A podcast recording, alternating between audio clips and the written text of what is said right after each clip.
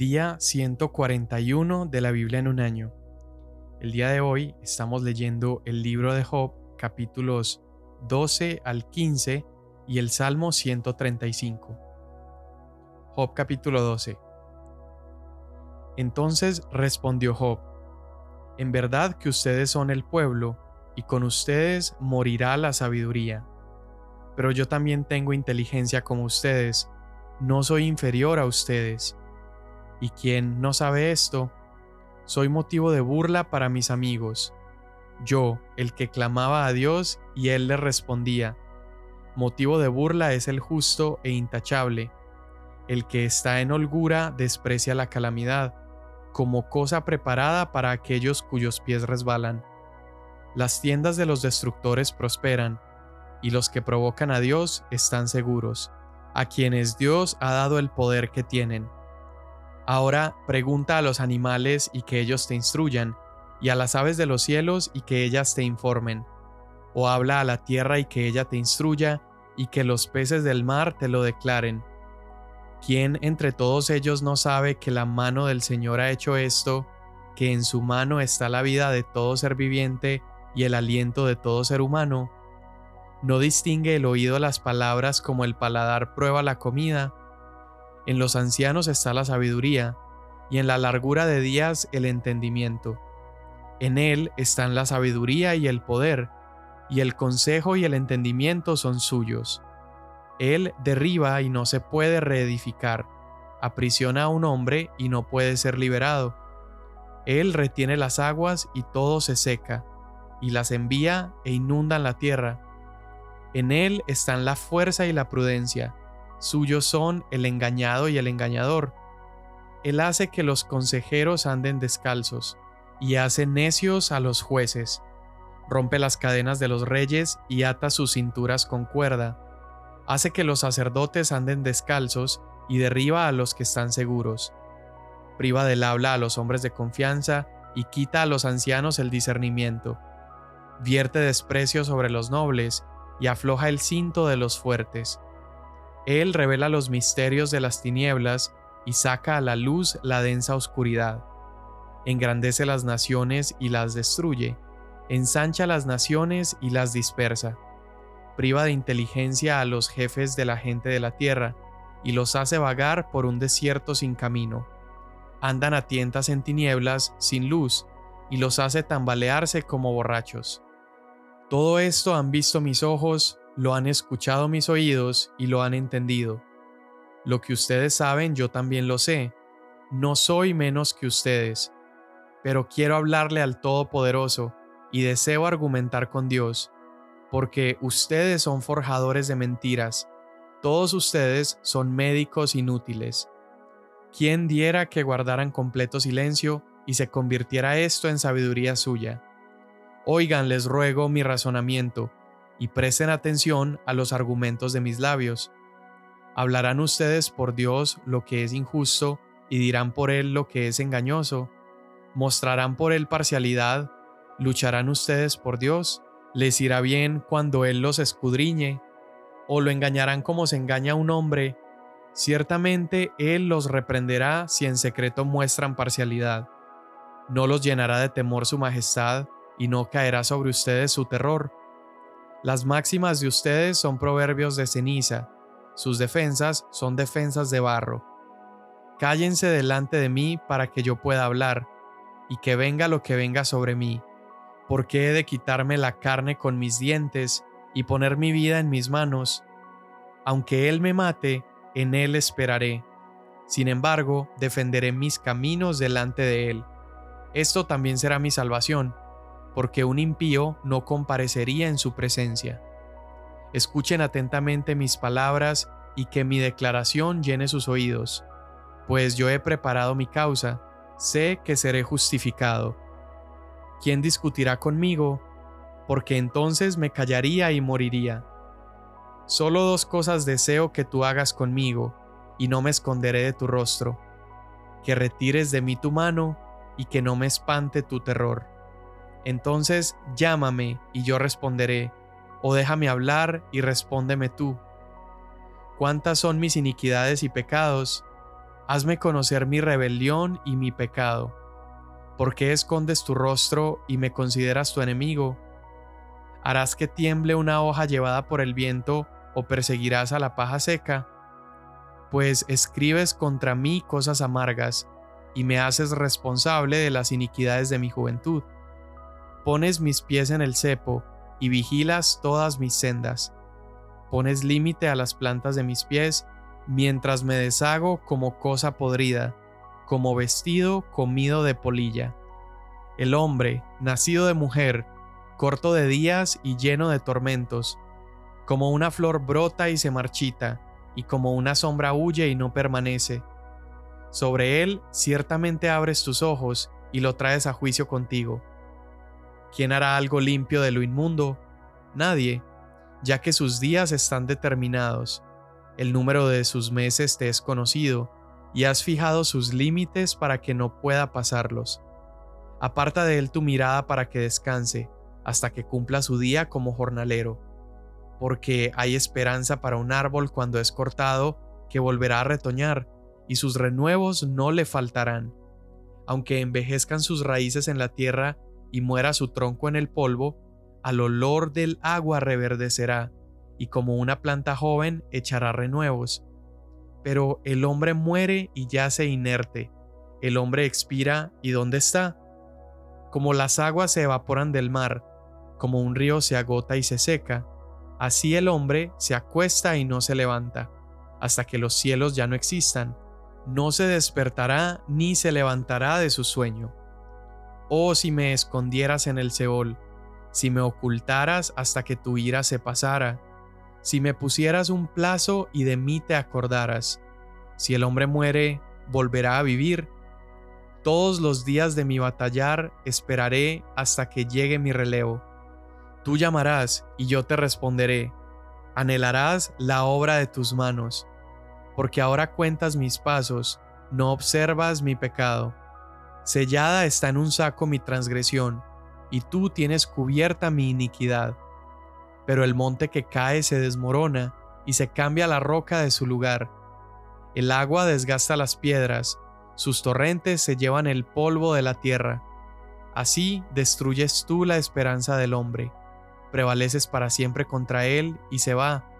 Cambia su apariencia y lo despides. Alcanzan honra a sus hijos, pero él no lo sabe. O son humillados, pero él no lo percibe. Pero su cuerpo le da dolores y se lamenta solo por sí mismo.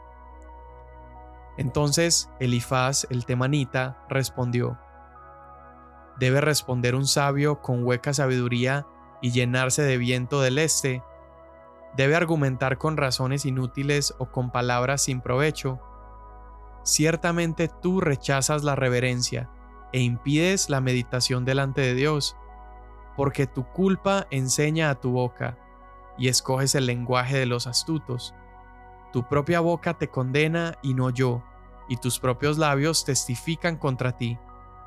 ¿Fuiste tú el primer hombre en nacer o fuiste dado a luz antes que las colinas? ¿Oyes tú el secreto de Dios y retienes para ti la sabiduría? ¿Qué sabes tú que nosotros no sepamos? ¿Qué entiendes tú que nosotros no entendamos? También entre nosotros hay canosos y ancianos de más edad que tu Padre.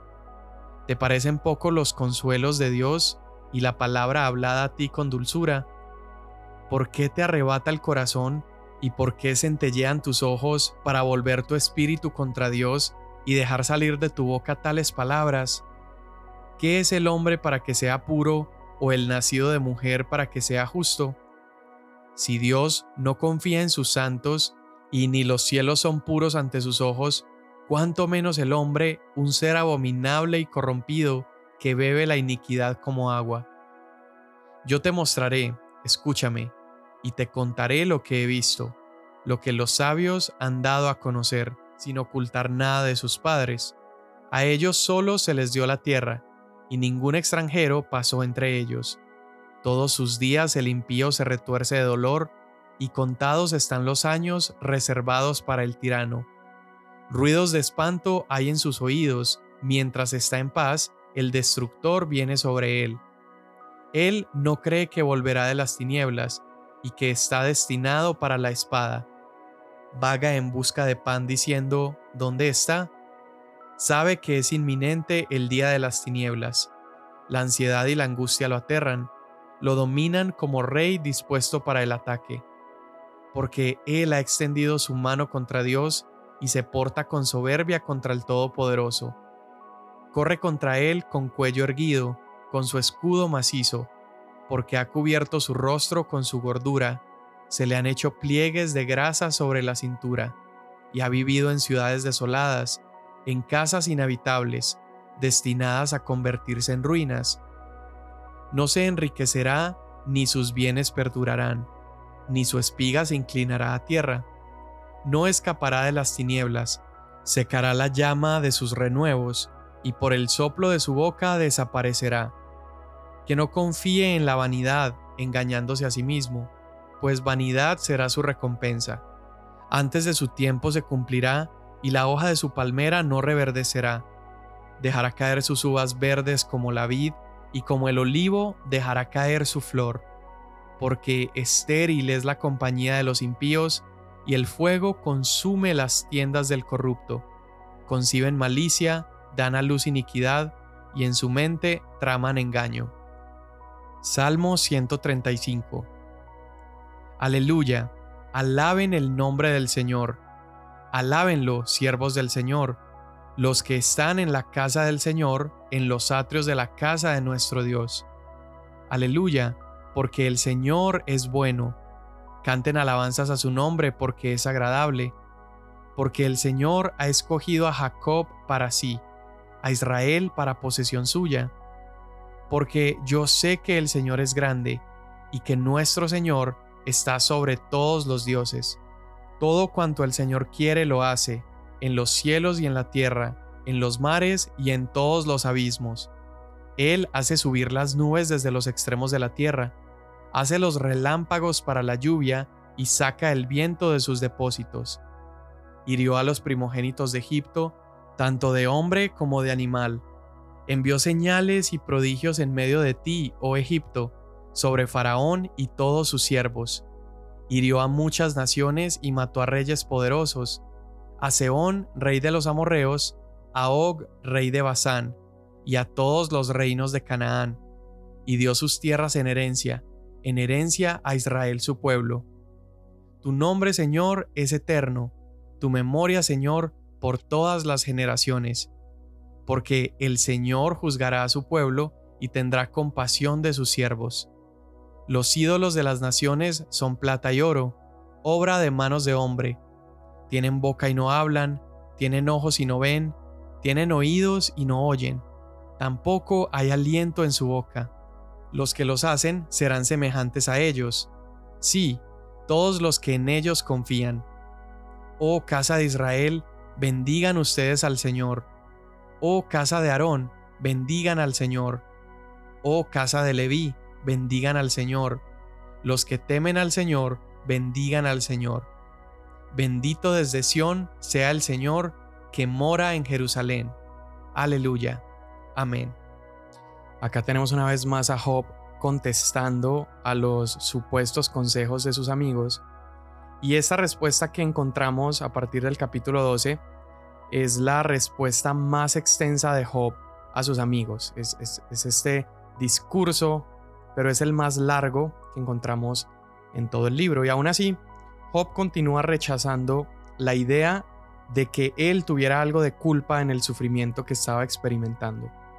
Incluso en medio de su discurso, Job, con algo de sarcasmo, invita a sus amigos a que consulten a la creación y que le pregunten a los animales y a la tierra y a los peces acerca de la sabiduría y los propósitos de Dios, como diciéndole a sus amigos que claramente los animales y la tierra sabían mejor que ellos. Y vemos esta misma idea acerca de la naturaleza anunciándonos algo. Esta misma idea la usa Pablo en el Nuevo Testamento, en Romanos capítulo 1. Pablo nos dice que todas las cualidades invisibles de Dios, el eterno poder de Dios y su deidad se hacen claramente visibles a partir de la creación. Y esto es lo que se le denomina como la revelación natural de Dios. Es decir, toda persona sobre la faz de la tierra eh, se encuentra sin excusa ante la belleza, la complejidad, lo magnífico de la creación, causando el asombro suficiente en el corazón y la mente de los seres humanos para que toda la humanidad pueda comprender que existe un hacedor, que existe un Dios que diseñó este universo tan complejo. Y por eso es que Pablo dice que nadie tiene excusa, porque la creación anuncia lo suficiente para comprender que hay un creador.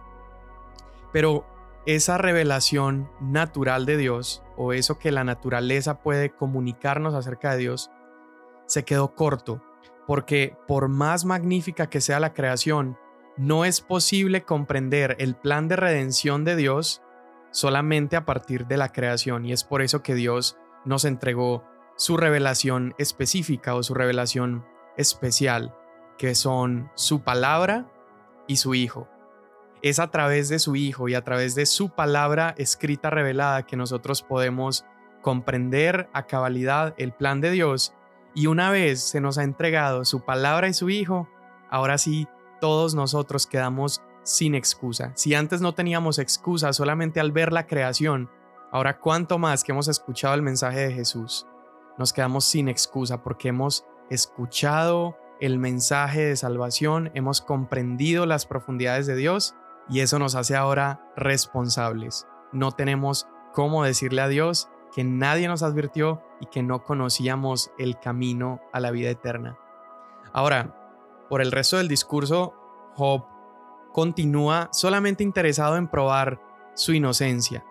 Eh, aún más que eso, él también está interesado en recuperar su relación con Dios. Incluso mira el clamor que él hace en el capítulo 14, verso 15. Dice, tú llamarás y yo responderé. Anhelarás la obra de tus manos. Job está expresando ese deseo de poder tener una comunicación con Dios, Dios llamando y él respondiendo. Y Job expresa el deseo de sentirse amado o sentirse anhelado por Dios tú y yo nos encontramos cuando estamos en medio de sufrimientos y de angustias, nos encontramos en una posición de muchísima más ventaja en la que estuvo Job. Tú y yo podríamos perderlo todo así como él, pero nos encontramos en mucha más ventaja porque nosotros hemos conocido la historia de la cruz, conocemos a Jesús y por lo tanto sabemos que cuando nosotros buscamos a Dios, Él responde y que cuando Él nos habla, nosotros tenemos la capacidad de acercarnos y respondernos porque el sacrificio de Jesús lo hizo posible. Y además, con el sacrificio de Cristo Jesús, para nosotros queda ahora clarísimo eso que Job eh, mencionaba en el capítulo 14, anhelarás la obra de tus manos. Para nosotros queda claro que Dios anheló tanto a su creación, Dios anheló tanto a la humanidad, que por ello envió a su Hijo Jesús para morir por nosotros. Y bueno, luego en su discurso, Job eh, como que en momentos entiende y en otros momentos sigue en algo de necedad. Y por ahí en el verso 19, en el capítulo 14, Job comienza a acusar a Dios de haber destruido su esperanza. Job le dice, el agua desgasta las piedras, sus torrentes se llevan el polvo de la tierra, y así tú destruyes la esperanza del hombre. Y en todo esto que Job está diciendo, él está describiendo de alguna manera la futilidad y fragilidad de la vida humana. Él está describiendo eh, lo, compleja que es la vida. Él describe cómo la soberanía de Dios a veces es difícil de comprender para nosotros. Y cuando vemos este cuadro de la humanidad, como Job describe al ser humano, y entendemos que aún así Dios decidió humillarse haciéndose un hombre, atravesando por esta vida terrenal que es dolorosa, que es fútil, que es frágil. Cuando vemos todo esto, esto nos demuestra que tenemos un Salvador que se identifica con nuestro sufrimiento. Jesús sabe lo que tú tienes que enfrentar a diario. Jesús conoce el dolor físico y no solo ese, pero conoce también el dolor del alma. Jesús conoce lo que es la angustia, la soledad, el rechazo, la traición. Jesús conoce lo que se siente ser tentado. Y Él atravesó toda esta fragilidad de la vida humana con una humildad perfecta. A diferencia de Job, Jesús no cuestionó la bondad de Dios, sino que Jesús cayó y obedeció. Esto nos muestra que podemos confiar en Jesús, podemos confiar en Él y nuestra fe en Cristo nos eleva por encima de las circunstancias y el dolor. Y en uno de los momentos de lucidez, Job dice, aunque Él me mate, en Él esperaré. Yo creo que cuando comprendemos la bondad de Dios, cuando comprendemos lo increíble del sacrificio de Jesús y todos los beneficios que Él ya nos ha dado, podemos entender que aunque no recibamos en esta vida lo que pensábamos esperar o lo que creíamos que era bueno, con que tengamos a Cristo, entonces es suficiente. Señor, hoy te damos muchas gracias por tu palabra. Hoy te damos gracias, Señor, porque aunque nuestras circunstancias no cambien, aunque todo a nuestro alrededor continúe igual, hoy queremos decirte que te amamos y que te honramos y que en ti esperaremos aunque nada cambie. Y eso lo podemos decir, Señor, porque ya nos has dado todo lo que necesitamos, nos has dado a tu Hijo, nos has dado una relación contigo, nos has dado un futuro y una esperanza segura. Hoy te agradecemos por todo esto en el nombre de Cristo Jesús. Amén. Mañana nos vemos.